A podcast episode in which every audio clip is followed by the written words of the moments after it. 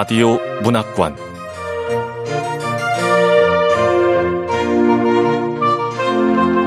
한국 단편 문학 특선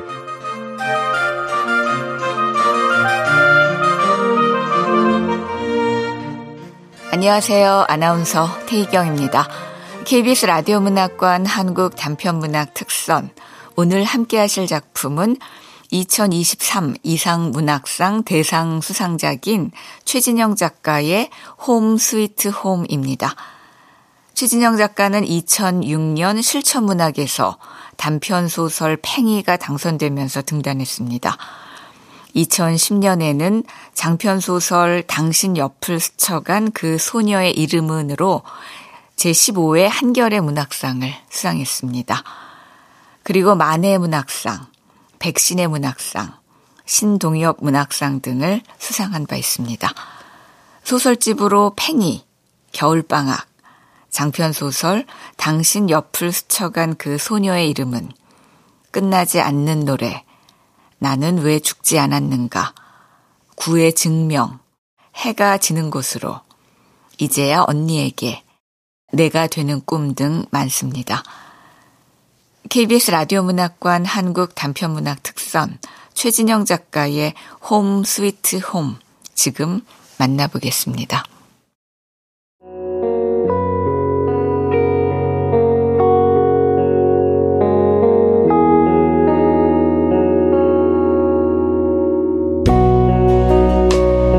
홈 스위트 홈 최진영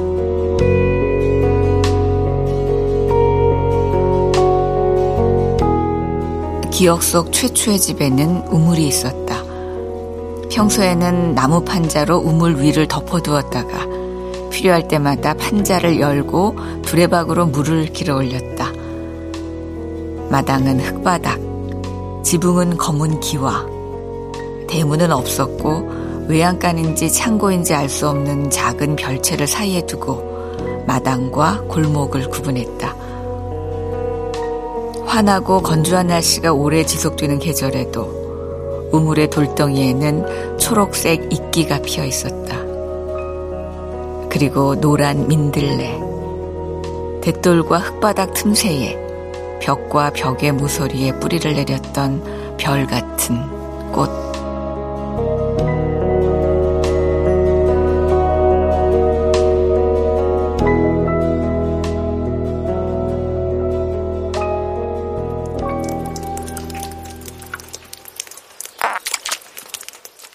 비가 그친 어느 날에는 툇마루에 청개구리가 나타났다.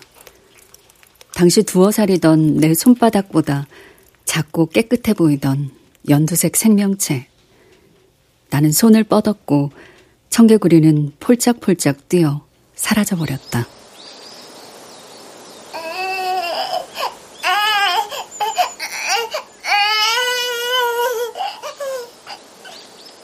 나는 울었다. 왜 울었을까? 그때 내가 운 이유는 아무도 모른다. 나조차 잊어서 영영 모를 것이 되었다. 그런 일들에 대해 요즘 자주 생각한다. 분명 일어났으나 아무도 모르는 일들. 기억하는 유일한 존재와 함께 사라져버리는 무수한 순간들. 그런 것들에 무슨 의미가 있나 싶다가도 한 사람의 인생이란 바로 그런 것들의 총합이라고 생각하면 의미가 없을 수만은 없고.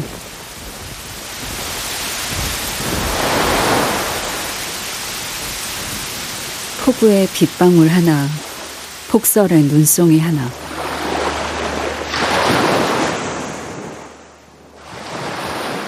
해변의 모래알 하나.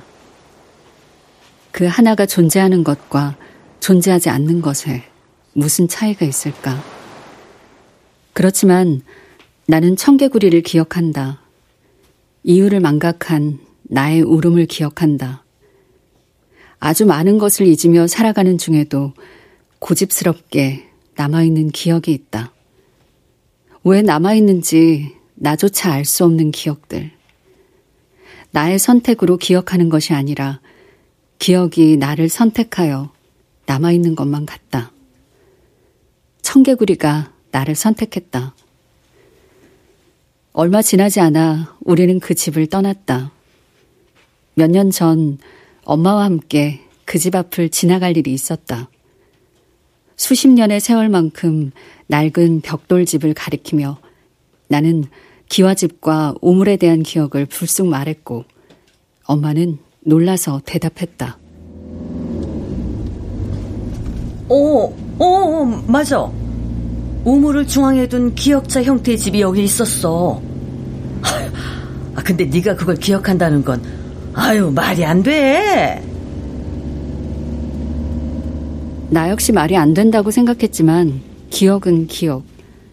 말이 안 되는 기억이 적지 않은 데다 이제 나는 시간을 이전과 다른 방식으로 해석하므로 말이 안 되는 일도 가능하다고 믿는 편이다.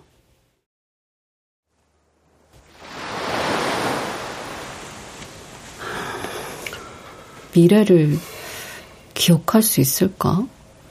미래가 뭐? 육체의 눈과는 차원이 다른 정신의 눈이 있어서 미래를 보고 기억할 수도 있지 않을까? 미래를 어떻게 기억해? 나는 인생이 한 방향으로만, 그러니까 책장을 넘기듯 오른쪽에서 왼쪽으로, 현재에서 미래로만 흐른다는 생각을 버렸다. 시간은 인간의 언어, 측정 도구, 약속. 인간이 발명하고 이름 붙인 것. 그러므로 다르게 해석할 수도 있을 것이다. 뭔 소리야?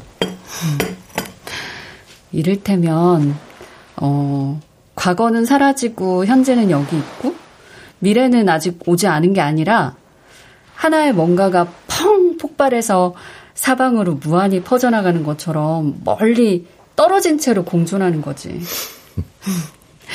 과거는 사라지지 않아. 기억하거나 기억하지 못할 뿐. 그리고 미래는 어딘가에 있어. 쉽사리 볼 수 없는 머나먼 곳에. 어쨌든 인류가 동시에 과거, 현재, 미래라는 개념을 망각한다면 어떻게 될까? 혼란에 빠질까?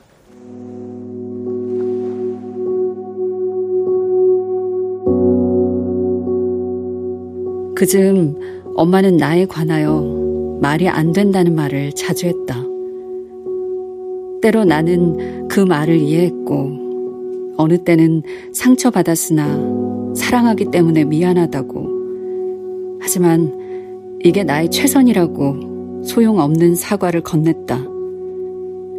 또 다른 때는 지쳐서 대꾸했다. 하, 그만해, 엄마. 어디에서 어떻게 죽을지는 내가 결정해. 내 삶이고 내 죽음이야.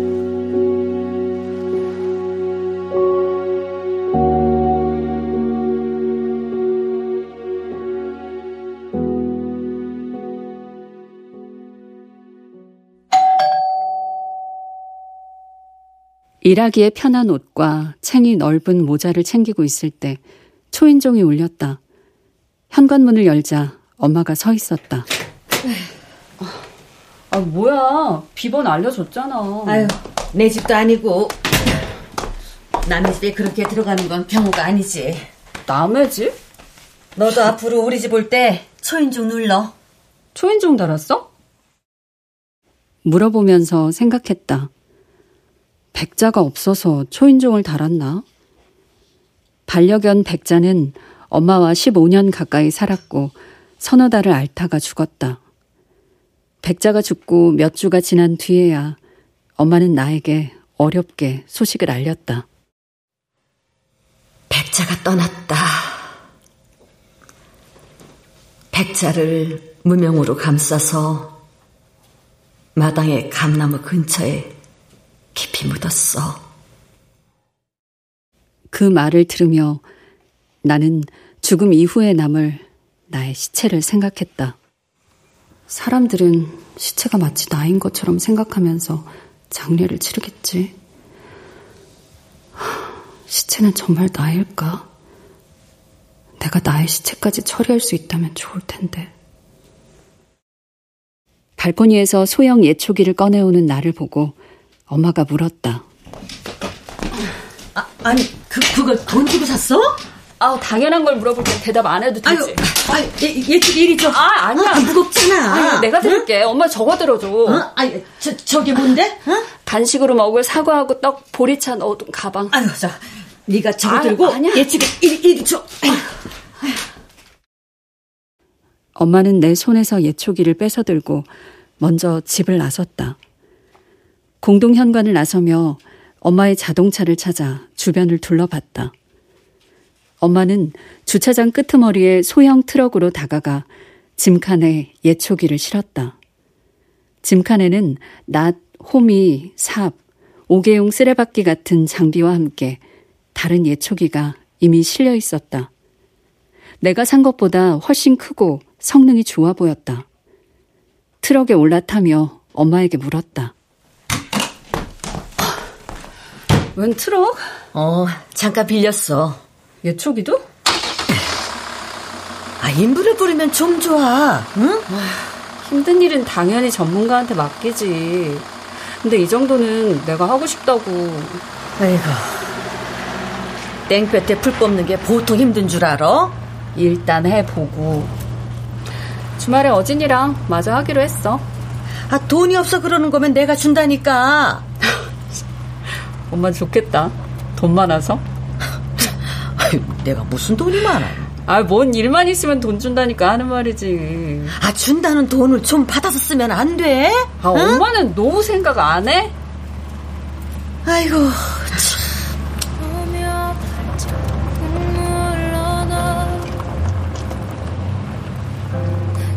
엄마는 입을 다물고 일정한 속도로 트럭을 몰았다. 라디오에서 흘러나오는 노래를 듣다가 나는 동생 부부의 안부를 물었다.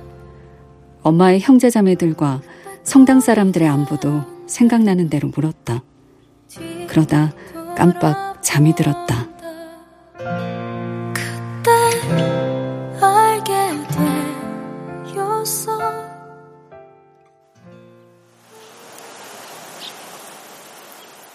눈을 떴을 때 차는 멈춰 있었다. 차창 밖으로 눈에 익은 풍경이 보였다. 엄마는 핸들에 이마를 기댄 채 눈을 감고 있었다. 나는 엄마의 옆얼굴을 가만히 바라봤다. 나와 가장 닮은 사람. 내가 나이 들면 저런 얼굴이겠지. 미래를 보고 있는 것 같아. 어, 어. 깼어? 어. 엄마는 나를 보며 과거를 생각할까? 괜찮겠어? 음. 나는 고개를 끄덕였다. 트럭에서 내려 기지개를 켜며 폐가를 바라봤다. 내 키만큼 옷자란 채 마당을 가득 메운 잡초 때문에 집의 외관은 거의 보이지 않았다. 모자와 마스크와 목장갑과 장화를 착용한 뒤 엄마와 힘을 합쳐 짐칸의 예초기를 바닥으로 내렸다. 엄마는 낫을 들고 마당의 가장자리 풀부터 능숙하게 베어냈다. 엄마에게 다가가 바꾸자고 했다. 어? 뭘, 뭘 바꿔? 아, 나 저거 예초기 다룰 줄 몰라. 아니, 넌 할 줄도 모르는 일을 하겠다고 나선 거야? 아, 엄마한테 배우려고 했지. 어차피 여기서 살면 예초기 계속 쓸 테니까. 계속 쓸 거야? 계속. 엄마 표정이 조금 환해졌다. 엄마는 낫으로 안전하게 풀 베는 방법부터 가르쳐 줬다. 엄마는 나를 영영 이해하지 못할 수도 있다. 이해하지 못한 채로도 이렇게 도대체 말이 안 된다고 하면서도 나보다 먼저 무언가를 말이 되게 할 것이다. 엄마가 알려준 대로 낫지를 반복하는데 엄마가 나를 불렀다.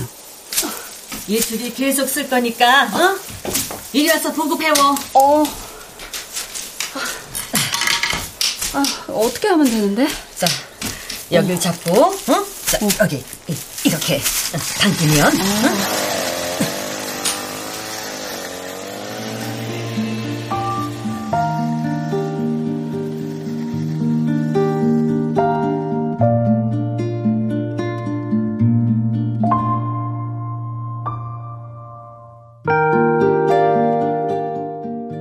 태어나서 지금까지 내가 실제로 거주한 집은 대략 17집. 거주한 적은 없으나 기억하는 집까지 더하면 20집. 17집 중 8집은 내가 미성년이었던 때 부모와 살던 집. 성인이 되어 내 이름으로 계약한 집은 9집. 30대 중반에 어진을 만나 동거를 시작했다. 간소하다고 생각했던 각자의 짐을 하나의 집으로 모으니 집은 더 좁아졌고 우린 가진 것을 계속 버려야 했다. 동거 생활 3년에 접어들면서 우리 사이는 위태로워졌다. 아, 왜 이렇게 늦었어? 내가 늦고 싶어서 늦었어. 자기야, 왜 나한테 소리 질러? 미안해. 근데 미치겠다 정말. 야근과 회식으로 애사심을 강요하는 조직 분위기와 강압적이고 말 많은 상사 때문에 어진은 단단히 지쳐 있었고 지쳐서 짜증이 늘어가는 어진에게 나도 지쳐갔다. 신경질적인 다툼과 개운치 않은 화해를 반복하던 끝에 우리는 결론을 내렸다. 우리에게 필요한 건 이별이 아니라 변화. 변화. 맞아. 우린 서로를 버릴 수 없어. 그러니까 뭘 버려야 돼? 도시. 우리는 서로를 버릴 수 없어 도시를 버리기로 했다. 직장을 옮기는 것처럼 어느 한 사람의 변화만으로는 부족했다. 우리를 둘러싼 분위기 자체를 새롭게 바꿔야 했다. 서로 가진 돈을 합쳐 충청남도 보령의 작은 빌라로 이사했다.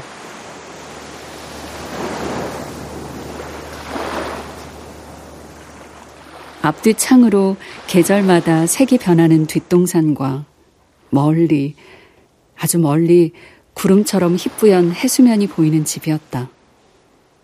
어제는 출퇴근 시간이 명확하고 주말과 법정 공휴일에는 틀림없이 쉴 수 있는 일을 구했다. 이전보다 수입은 줄었으나 생활에는 여유가 생겼다. 나는 일러스트 작업을 계속했다. 환기가 수월한 집에서 저녁 시간을 함께 보낼 수 있게 되자 외식이나 배달 음식으로 끼니를 때우는 일이 줄었다. 우리의 가장 중요한 주제는 저녁에 무엇을 만들어 먹을까로 바뀌었다. 시금치 볶음이 이렇게 맛있었나? 그치? 치즈가루 조금 뿌렸을 뿐인데 근사한 요리가 됐어.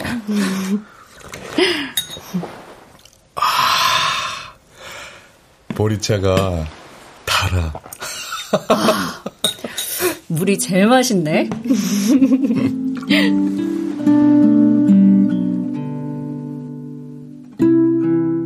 우리는 실없이 웃곤 했다. 그 집에서 40대가 되었다. 나는 무슨 일이든 어진과 상의할 수 있다고, 곤란하고 힘든 일도 함께 겪어낼 수 있다고 믿었다. 나에게 미래란 내일이었다. 내일도 오늘과 별반 다르지 않으리라는 기도와 같은 기대만으로 충분했다. 나는 미래를 걱정하지 않았다.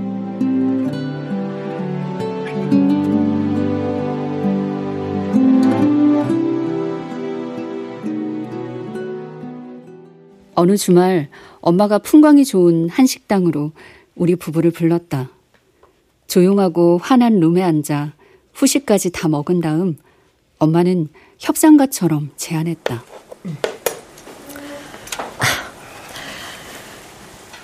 결혼식이 정 번거롭고 무의미하다면 혼인신고라도 해.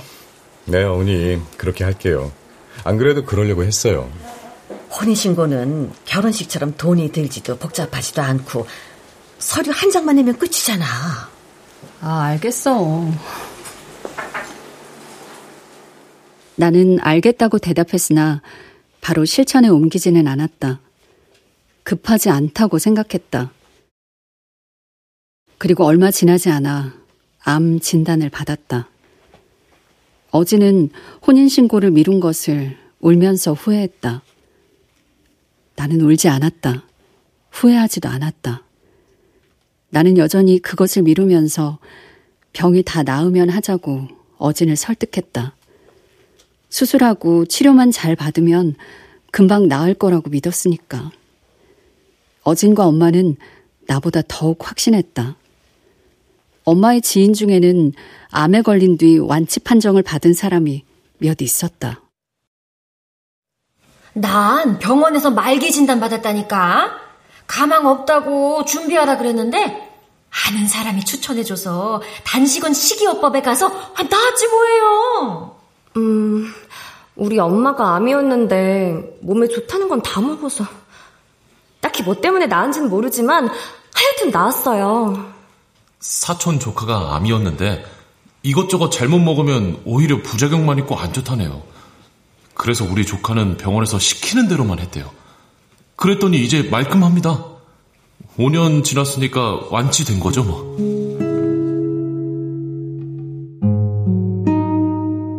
우리는 그들의 결과에만 집중했다. 병을 극복했다는 경험담에만 귀를 기울였다. 당시 우리에게 완치를 제외한 모든 경우는 실패였다. 죽음은 비극이었다. 그때는 그랬다.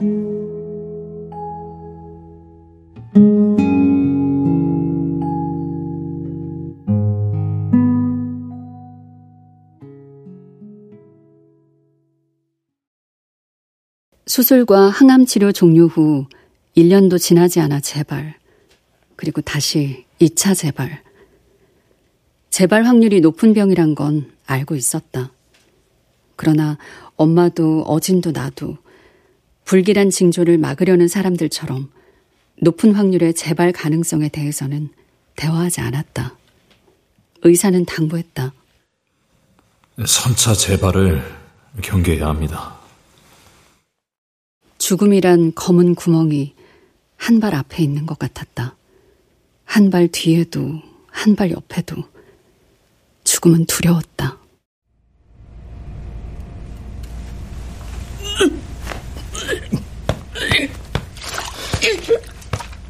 자기야, 많이 아파? 우리 자기, 아파서 어떡해.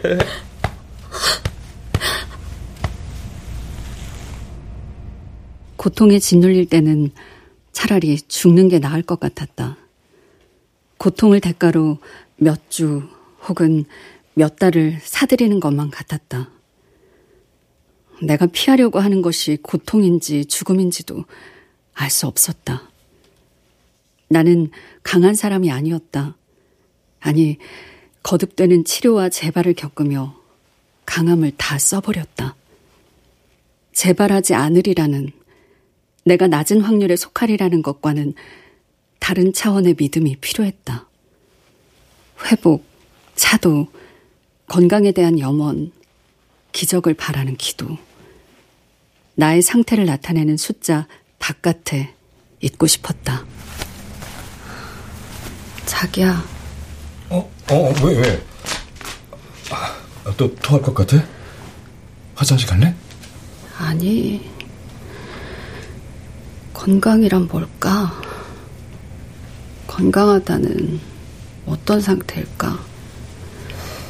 근데 건강한 것과 죽음은 큰 연관이 없어. 무슨 말이야? 건강해도 죽을 수 있고, 건강하지 않아도 오래 살 수 있어. 난 10대 때는 두통, 변비, 20대 때는 두통, 위통, 생리통, 변비, 30대 때는 위통, 생리통, 어깨에 만성적 결림, 또 이석증 때문에 어지럼증, 불면을 자주 겪었어. 한절기마다 감기에 걸렸고, 언제나 피곤했지. 지금 무슨 말을 하려고? 일을 할 때는 불안과 강박이 심해서 같은 것을 수차례 확인하느라고 스트레스를 받았어. 내 성과나 실력을 스스로 불신했고, 매사 죄책감이 컸지. 완성적 통증과 적당한 피로, 자잘한 스트레스랑 타고난 성격이라 할수 있는 예민함. 그러니까 나는 대체로, 대체로 건강한 편이었다고. 말기 암 진단을 받기 전까지. 알지. 자기나 나는 대체로 건강한 편이었지. 내 잘못이라고 생각했어. 뭐, 잘못? 내가 암에 걸린 건 건강을 제대로 관리하지 못해서라고. 나의 생활 방식, 식습관, 성격을 하나하나 따져보면서 문제점을 찾으려고 했어. 커피를 너무 많이 마셨나? 즐겨 마시던 와인이 문제였나? 유산소 운동을 했어야 했나? 인스턴트 음식 때문인가? 잡곡밥을 먹었어야 했나? 남들처럼 영양제를 챙겨 먹었어야 했나? 일을 줄였어야 했나? 걱정 많은 성격이 문제였나? 내가 뭔가를 잘못했기 때문이라는 자책을 지울 수가 없었다. 몸을 고치려는 치료가 아니라 고통 속에서 서서히 죽이려는 계획이 아닐까 하는 망상에 사로잡힐 만큼 지친 상태로 병원 로비를 지나갈 때였다. 느닷없이 날아온 누군가의 말이 나를 후려쳤다. 아휴, 아직 젊은 사람이 대체 어떻게 살았으면 그런 병이 걸리냐고. 맞아. 이제 웬만한 암은 초기에 발견해서 금방 고칠 수 있다던데. 아, 그러게요. 백세 시대란 말이 괜히 힘나요. 건강검진만 제때 받아도 아플 일이 없을 텐데. 요즘처럼 좋은 세상에 그 자기 관리만 제대로 했어도 그 지경까지는 안 갔을 텐데. 아유, 멸망해. 아이고, 참아요. 딱하다는 듯 혀를 차면서 그들이 주고받던 말. 아픈 사람에게 책임을 묻는 내가 아픈 건 모두 내 탓이라는 그 말들. 그들은 어쩐지 뿌듯해하는 것처럼 보였다. 그리고 확신하는 것 같았다. 자신은 절대 아프지도 병들지도 않을 거라고. 나는 지쳐 있었다. 소리를 지르거나 울 힘도 없을 만큼 고통에 묻혀 있었다.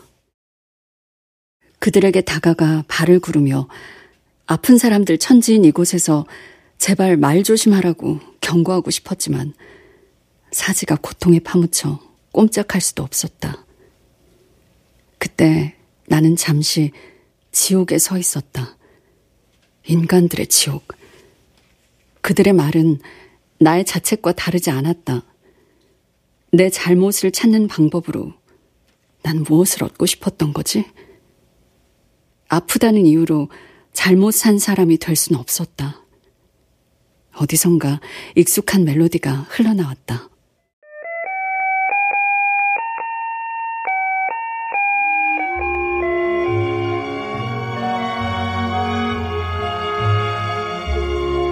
기계의 알림 또는 경고음 같았다.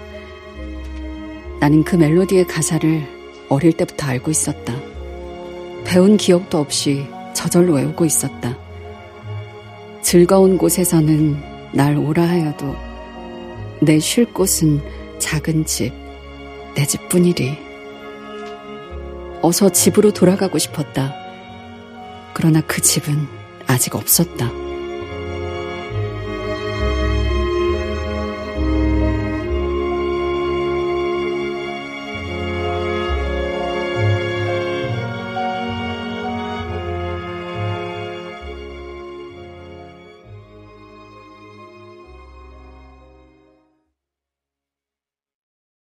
나는 죽어가고 있다. 살아있다는 뜻이다. 죽음을 죽음 자체로 두기 위해 오래 바라볼수록 두려움보다 슬픔이 커졌다. 두려움은 막연했으나 슬픔은 구체적이었다. 거기 나의 희망이 있었다. 슬픔을 위해서 움직일 힘이라면 아직 남아 있었다. 미래를 기억할 수 있을까? 무슨 소리야? 3차 재발한다면 화학적 치료는 하지 않겠어. 재발할 일 없을 거야. 재발 확률은 70%. 내가 30%에 속할 수도 있다는 희망에는 70%만큼의 절망이 깃들어 있는 거야. 자기야, 나는 재발의 가능성을 먼저 생각해. 그럼 또 치료하면 돼. 지금까지 잘 해왔잖아. 이제 항암은 하지 않을 거야. 그건 의사가 결정할 일이야. 새로운 약도 많이 나오고 있다잖아. 의사는 선택지를 주는 거야. 결정은 내 몫이고. 내성 생기면 다른 약 쓰면 되니까 포기하지 말자. 응? 물론이야. 나는 포기하지 않아. 단지 나는 선택하고 싶어. 내 미래를.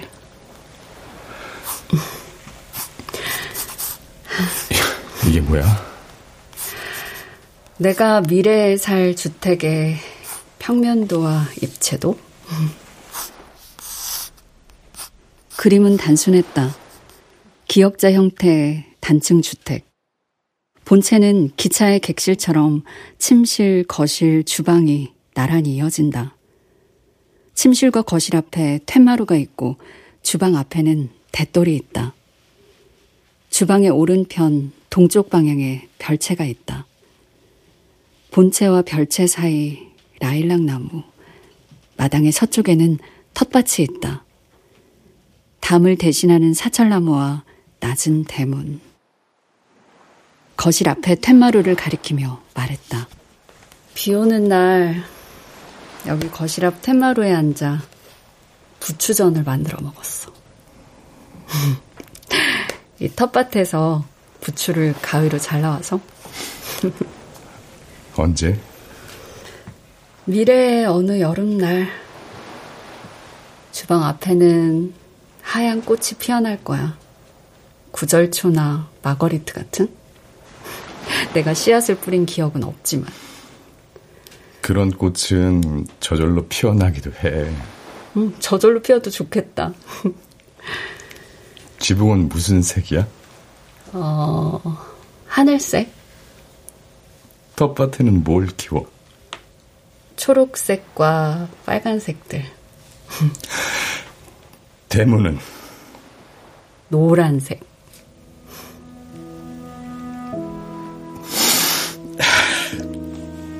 좋다. 부추전 말고 또 뭐가 있어? 뭔가를 먹은 기억. 음, 콩국수? 채썬 오이랑 당근 얹어서. 눈이 많이 내리는 날에는 김치볶음밥, 계란지단 얹어서. 어, 그리고 나는 이 집에서 죽어. 그럼 나는 나와 같이 여기서 살지? 이 집은 어디에 있어? 이제 우리가 찾아낼 거야. 완치하리라는 희망보다 훨씬 단단한 확신을 담아 대답했다.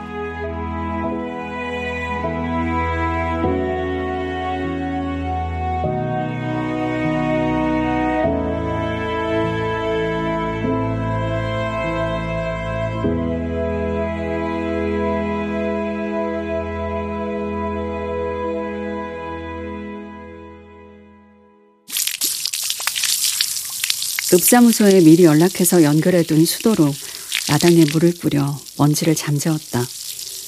풀을 다 베어내고 뿌리까지 뽑아 정리하는데 사흘이 걸렸다. 나는 엄마를 따라다니면서 설명했다. 아, 여기서부터 여기까지 침실로 만들 거야.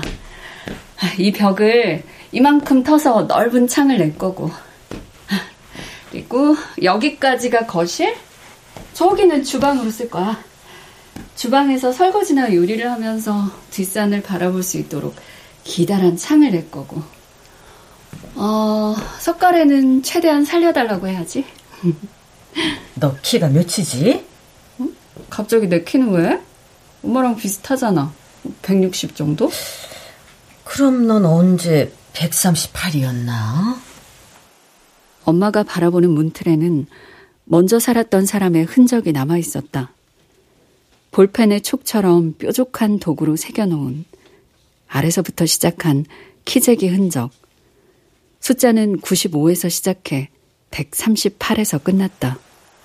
모르지. 나는 작은 편이었으니까 중학생 때일 수도 있어. 네가 작은 편이었어? 응. 늘 앞자리에 앉았는데. 아, 그럼 언제 제일 많이 큰 거야? 어, 눈에 띄게 자란 적은 없어. 조금씩 야금야금 자랐을걸? 음, 이 집에 살았던 애는 1년에 13cm나 자랐어. 아이고, 누군지 몰라도 한 번에 많이도 컸네. 훌쩍 그려면 아팠을 텐데. 어? 갑자기 크면 아픈가? 너도 자다가 깨서 팔다리 아프다고 울고 그랬어. 그런 기억은 없다. 말끔하게 정리된 마당을 다시 한번 둘러보고 트럭에 타면서 엄마는 말했다. 아이고, 아휴, 집을 어떻게 고치겠다는 건지 모르겠지만, 지금 같아서는 귀신 나올까 무섭다. 엄마는 귀신을 겪어봤어? 아, 그럼! 엄마는 영혼을 믿어? 나 이래봐도 성당 다니는 사람이야. 참. 아이, 아이, 그거 주말에 하는 취미 활동 같은 거 아니었어? 아, 내가 요즘 기도를 얼마나 열심히 하는데. 그래서 엄마는 영혼을 믿어? 나는 웃음을 거두고 다시 물었다. 두 손으로 핸들을 잡고 구부정한 자세로 한동안 정면만 바라보던 엄마가 혼잣말처럼 대답했다. 그건 사람이 믿고 말고 할 문제가 아니야.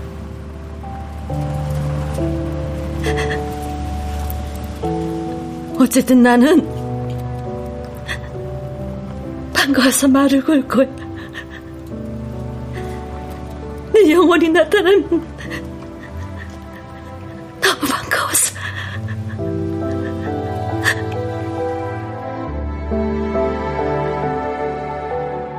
돌이켜보면 엄마는 그때 처음 받아들인 것 같다. 말도 안 돼. 말도 안 된다는 말로 밀어내던 높은 확률의 미래를. 그러나 나는 엄마를 기다리는 사람으로 두고 싶진 않았다. 그럴 일은 없어, 엄마.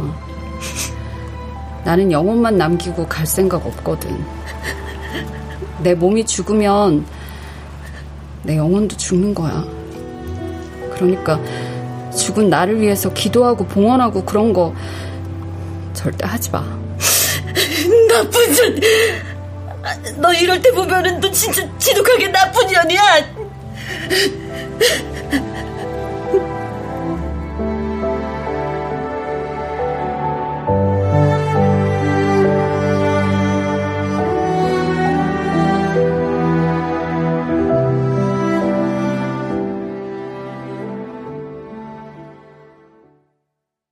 우리는 자주 다퉜다. 다투지 않을 때는 하나마나한 말이지만 하고 나면 이상하게 마음이 편안해지는 말을 나눴다. 산을 보면 산이 참 높다고, 바다를 보면 바다가 참 넓다고, 꽃을 보면 꽃이 참 곱다는 말들. 그리고 어느 날엔 이런 이야기들.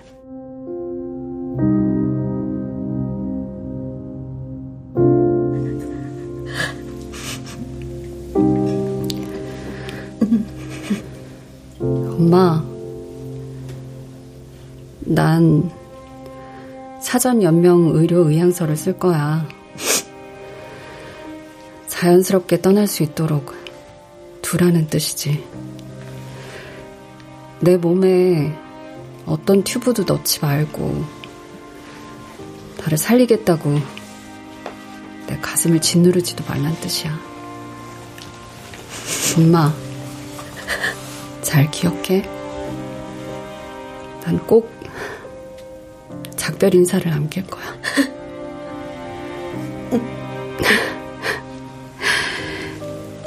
마지막으로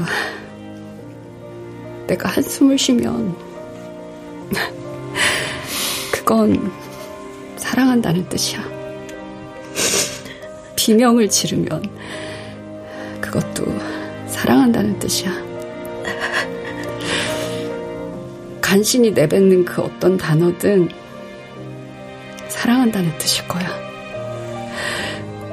듣지 못해도 괜찮아. 나는 사랑을 여기 두고 떠날 거야.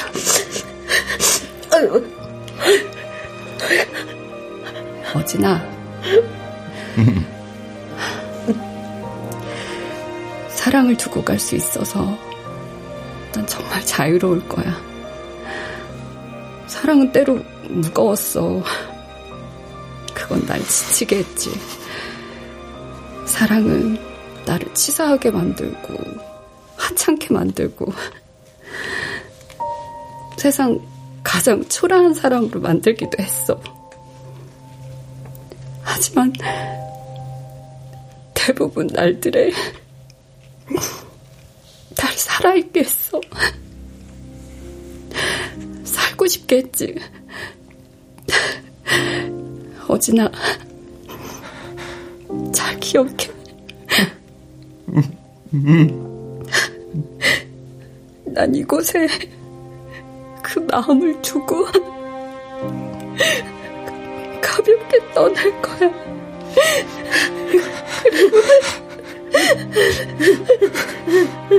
그리고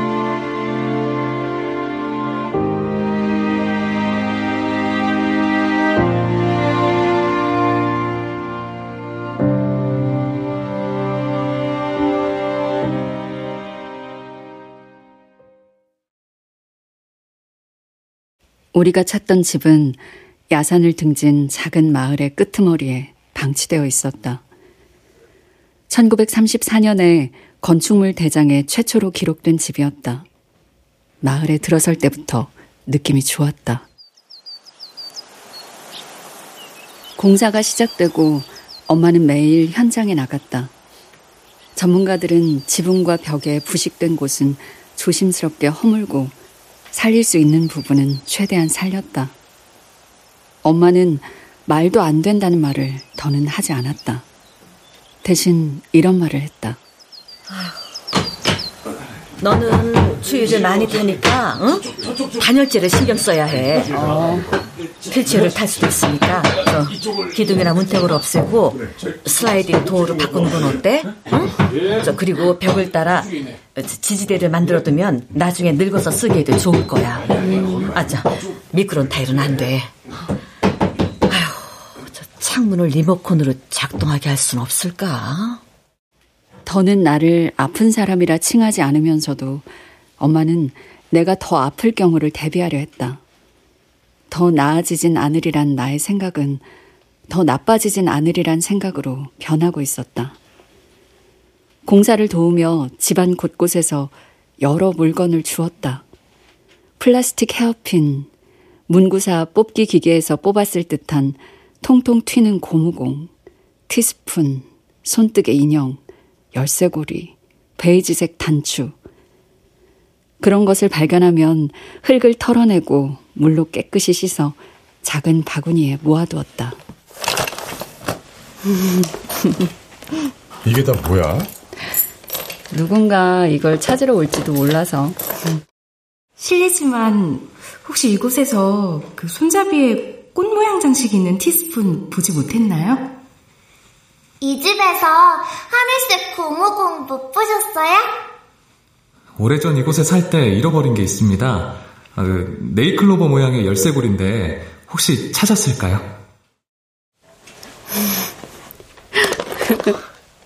왜 웃어? 과거에 잃어버린 것을 기억하고 그것을 찾기 위해 멀리까지 찾아와 대문을 두드리는 사람을 상상하면 행복했다. 그들이 찾는 것을 기적처럼 꺼내어 건네주는 상상은 천국 같았다. 또한 나의 천국은 다음과 같은 것. 아, 아, 아, 시원해. 자기도 해봐. 자, 자, 자. 여름날 땀 흘린 뒤 시원한 찬물 샤워.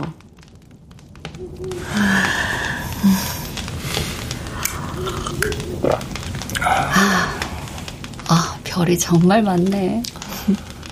그러게. 겨울날 따뜻한 찻잔을 두 손으로 감싸주고 바라보는 밤하늘. 잠에서 깨었을 때 당신과 맞잡은 손, 마주보는 눈동자, 같은 곳을 향하는 미소. 나의 천국은 이곳에 있고 그 또한 내가 두고 갈 것. 공사는 무사히 끝났다.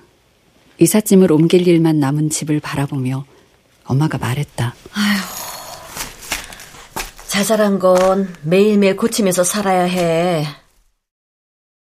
엄마는 여전히 나를 이해할 수 없다고 말했다. 죽음은 이해의 문제가 아니니까. 미래를 이해하는 건 불가능하니까. 나는 이제 미래를 기억할 수 있다고 믿는다. 지금 눈앞에 내가 기억하는 미래가 나타났으므로.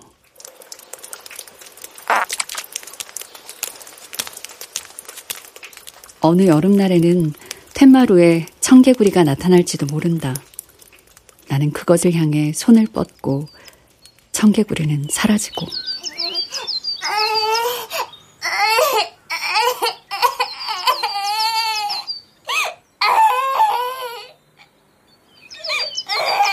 나는 이유를 모른 채 울어버릴지도. 나는 다시 아플 수 있다.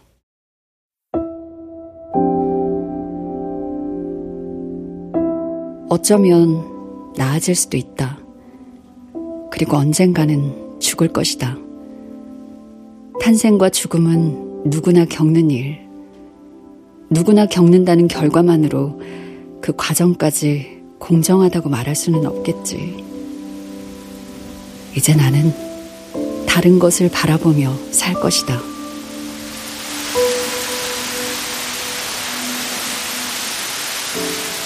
폭우에 빗방울 하나, 폭설에 눈한 송이,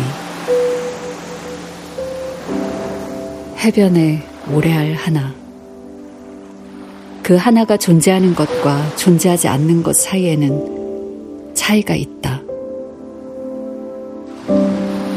물론 신은 그런 것에 관심 없겠지만.